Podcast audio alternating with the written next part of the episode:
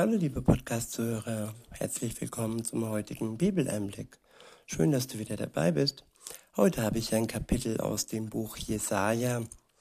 Es ist das Kapitel 26 und ich verwende wieder die Übersetzung Neues Leben. Der erste Abschnitt ist überschrieben mit Ein Loblied für den Herrn. Ab Vers 1 und folgende heißt es, dann werden die Menschen in Judäa, in Juda dieses Lied singen. Wir haben einen sichere, wir haben eine sichere Stadt. Ja, dann. Dann heißt in der Zukunft. Dann heißt nicht jetzt und heute, aber dann heißt, es wird soweit kommen, dass wir, dass die Menschen, die Gott vertrauen, in einer sicheren Stadt mit Gott zusammen leben werden.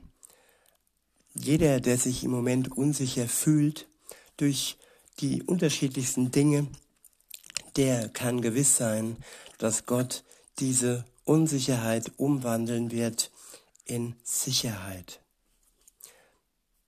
Weiter heißt es, zu ihrem Schutz hat der Herr Mauern und Vormauern errichtet. Öffnet einen, öffnet einem gerechten Volk die Tore, denen die treu waren. Ich wiederhole, öffnet einem gerechten Volk die Tore, denen die treu waren. Jesus möchte uns gerecht machen. Er möchte uns Gerechtigkeit schenken, damit uns die Tore geöffnet werden können, nachdem wir Jesus gegenüber treu waren.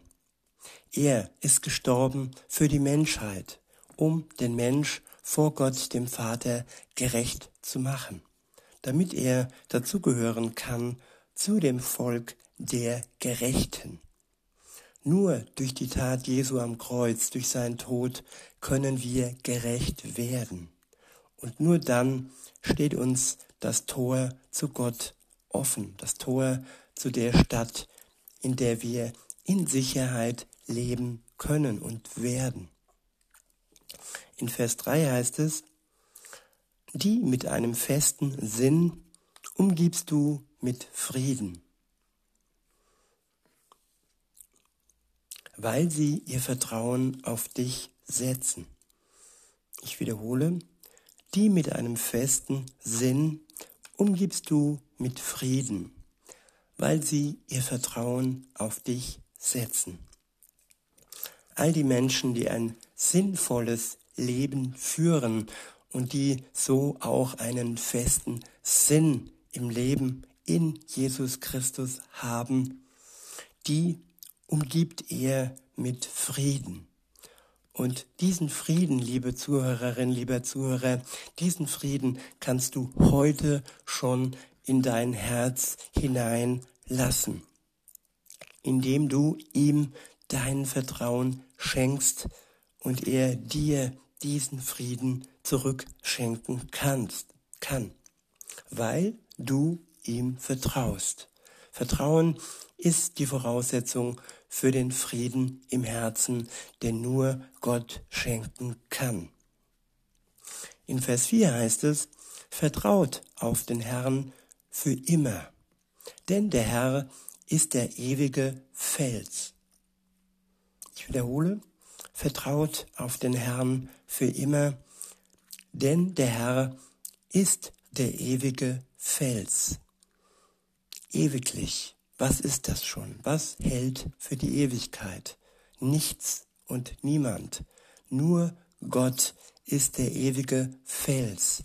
Und nur in Verbindung mit ihm können wir selbst ewiges Leben bekommen, das ebenfalls ja für die Ewigkeit hält. Das ist dann nicht unser irdischer Körper, der verfällt, der altert, weil wir durch die Sünde verstrickt sind. Wer aber ihm sein Vertrauen schenkt, bekommt das ewige Leben und später dann auch einen neuen Körper, der ebenfalls ewig hält.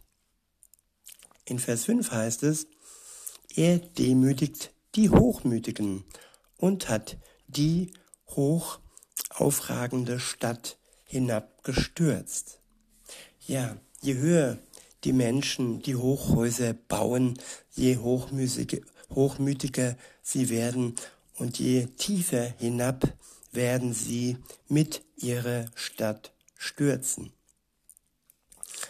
Denn, so heißt es weiter, er macht sie dem Erdboden gleich und er machte sie dem Erdboden gleich und trat sie in den Staub. Das tat er schon bei vielen Völkern und Reichen, großen, manchmal nannten sie sich sogar ewiges Reich. Und ja, das war das Hitlerreich, das in den Staub gestoßen wurde. Das war Babylon. Das war das römische Reich, das in den Staub gestoßen wurde.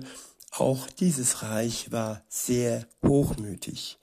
Und jeden Hochmut wird Gott zu Sturz bringen. Das steht fest.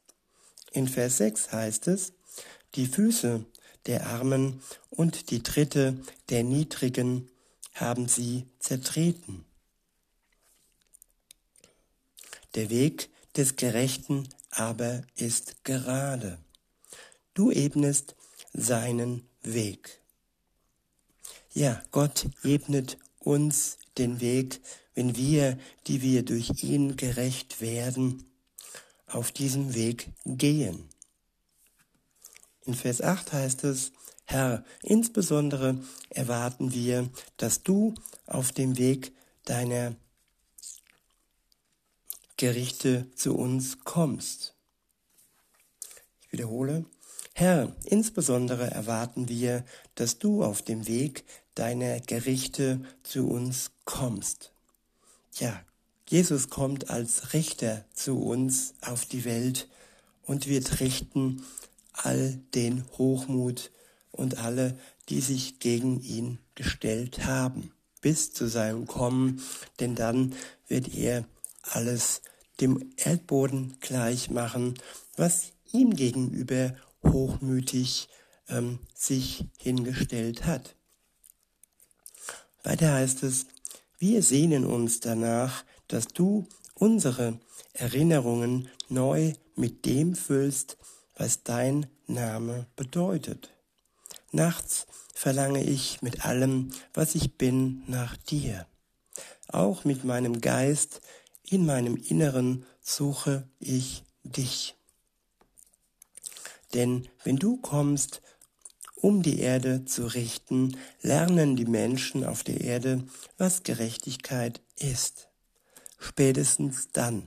Aber dann ist es für sie auch schon zu spät.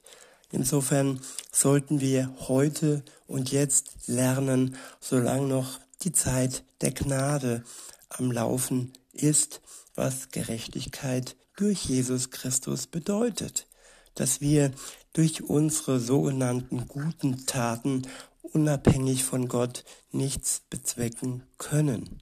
Nur durch Gott können wir gut sein und nur durch Gott können wir gerecht werden. In Vers 10 heißt es, erfährt dagegen ein böser Gnade, lernt er daraus nicht, was Gerechtigkeit ist. Ja, wer sich mit dem Bösen vereint und wenn dieser Böse dann, ja, Gnade erfährt, dann lernt er trotzdem nicht daraus. Er lernt nicht, was Gerechtigkeit ist, weil das Böse nicht Gott vertraut. Nur wenn wir uns vom Bösen lösen, wenn wir uns vom Bösen trennen und unser Vertrauen auf Gott setzen, nur dann können wir lernen, können wir aus unserem Leben lernen und können erkennen, was Gerechtigkeit ist. Weiter heißt es, er wird selbst in einem Land, in dem Gerechtigkeit zählt, weiterhin Unrecht tun und die Herrlichkeit des Herrn verachten. Ja, hier geht es um den Bösen. Ich wiederhole, er wird selbst in einem Land, in dem Gerechtigkeit zählt, weiterhin Unrecht tun und die Herrlichkeit des Herrn verachten. O Herr, sie wollen deine erhobene Hand nicht sehen. Doch sie bemerken den Eifer deines Volkes und schämen sich. Dein feuriger Zorn soll deine Feinde verzehren. Herr, du wirst uns Frieden schenken. Denn unsere Errungenschaften verdanken wir dir.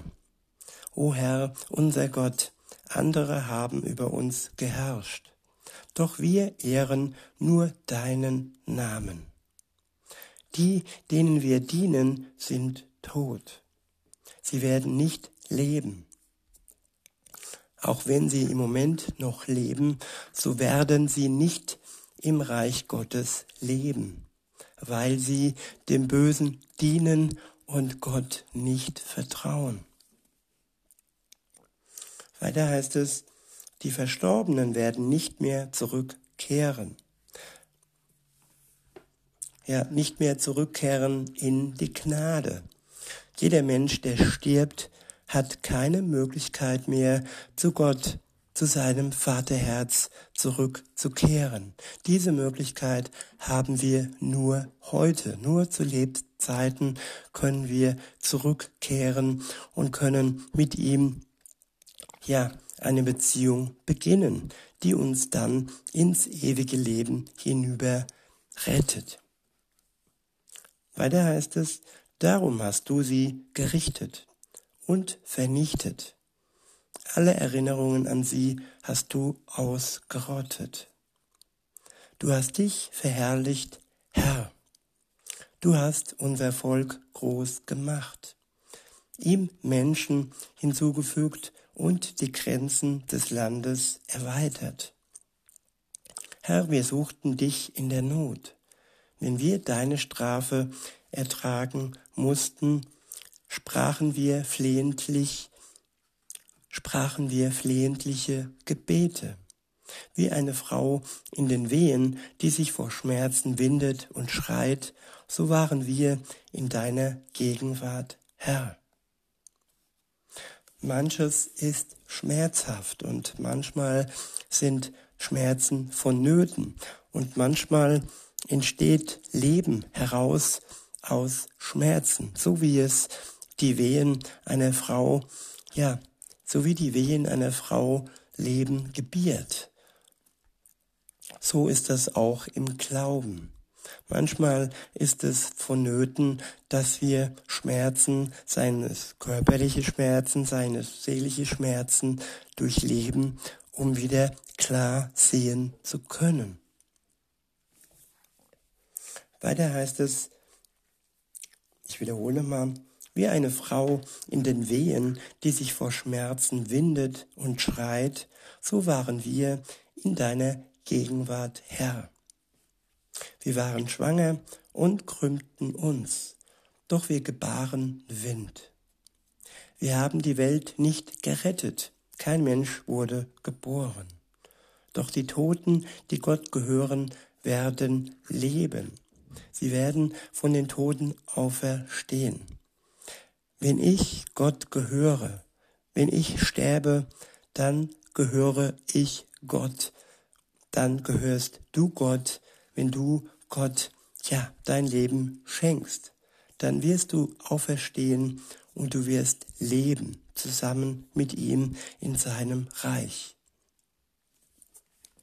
Weiter heißt es, die Begrabenen sollen sich erheben und vor Freude singen. Denn, dein, denn dein Tau ist strahlender Tau. Und die Erde wird ihre Toten herausgeben. Ja, wenn Jesus wiederkommt, dann wird die Erde ihre Toten herausgeben. Es werden zwei Gruppen herauskommen, die einen, die zu Gott gehören und die zur Freude kommen, aber auch die anderen, die nicht zu Gott gehören und die in die ewig, ewige Verdammnis ja weitergehen und von Gott, von Jesus gerichtet werden. Weiter heißt es, der nächste Abschnitt ist überschrieben mit Wiederherstellung Israels. In Vers 20 steht, Geh nach Hause, mein Volk, verschließ deine Türen, verbirg dich eine kurze Zeit, bis der Zorn vorbei ist. Sieh, der Herr kommt von seinem Ort, um die Menschen auf der Erde für ihre Sünden zu bestrafen. Die Erde wird die Ermordeten nicht mehr verbergen. Das vergossene Blut kommt ans Tageslicht. Ja, die Erde wird die Ermordeten nicht mehr verbergen. Es wird keinen ungeklärten äh, Mordfall geben, wenn Jesus wiederkommt. Die Ermordeten werden ja zurückkommen und Jesus wird die Mörder richten, alle die, die sich ihrer Schuld nicht eingestanden haben. Und jedes äh, vergossene Blut kommt so ans Tageslicht, wenn Jesus für Gerechtigkeit sorgen wird. In diesem Sinne, liebe Zuhörer, wünsche ich euch noch einen schönen Tag und sage bis denne.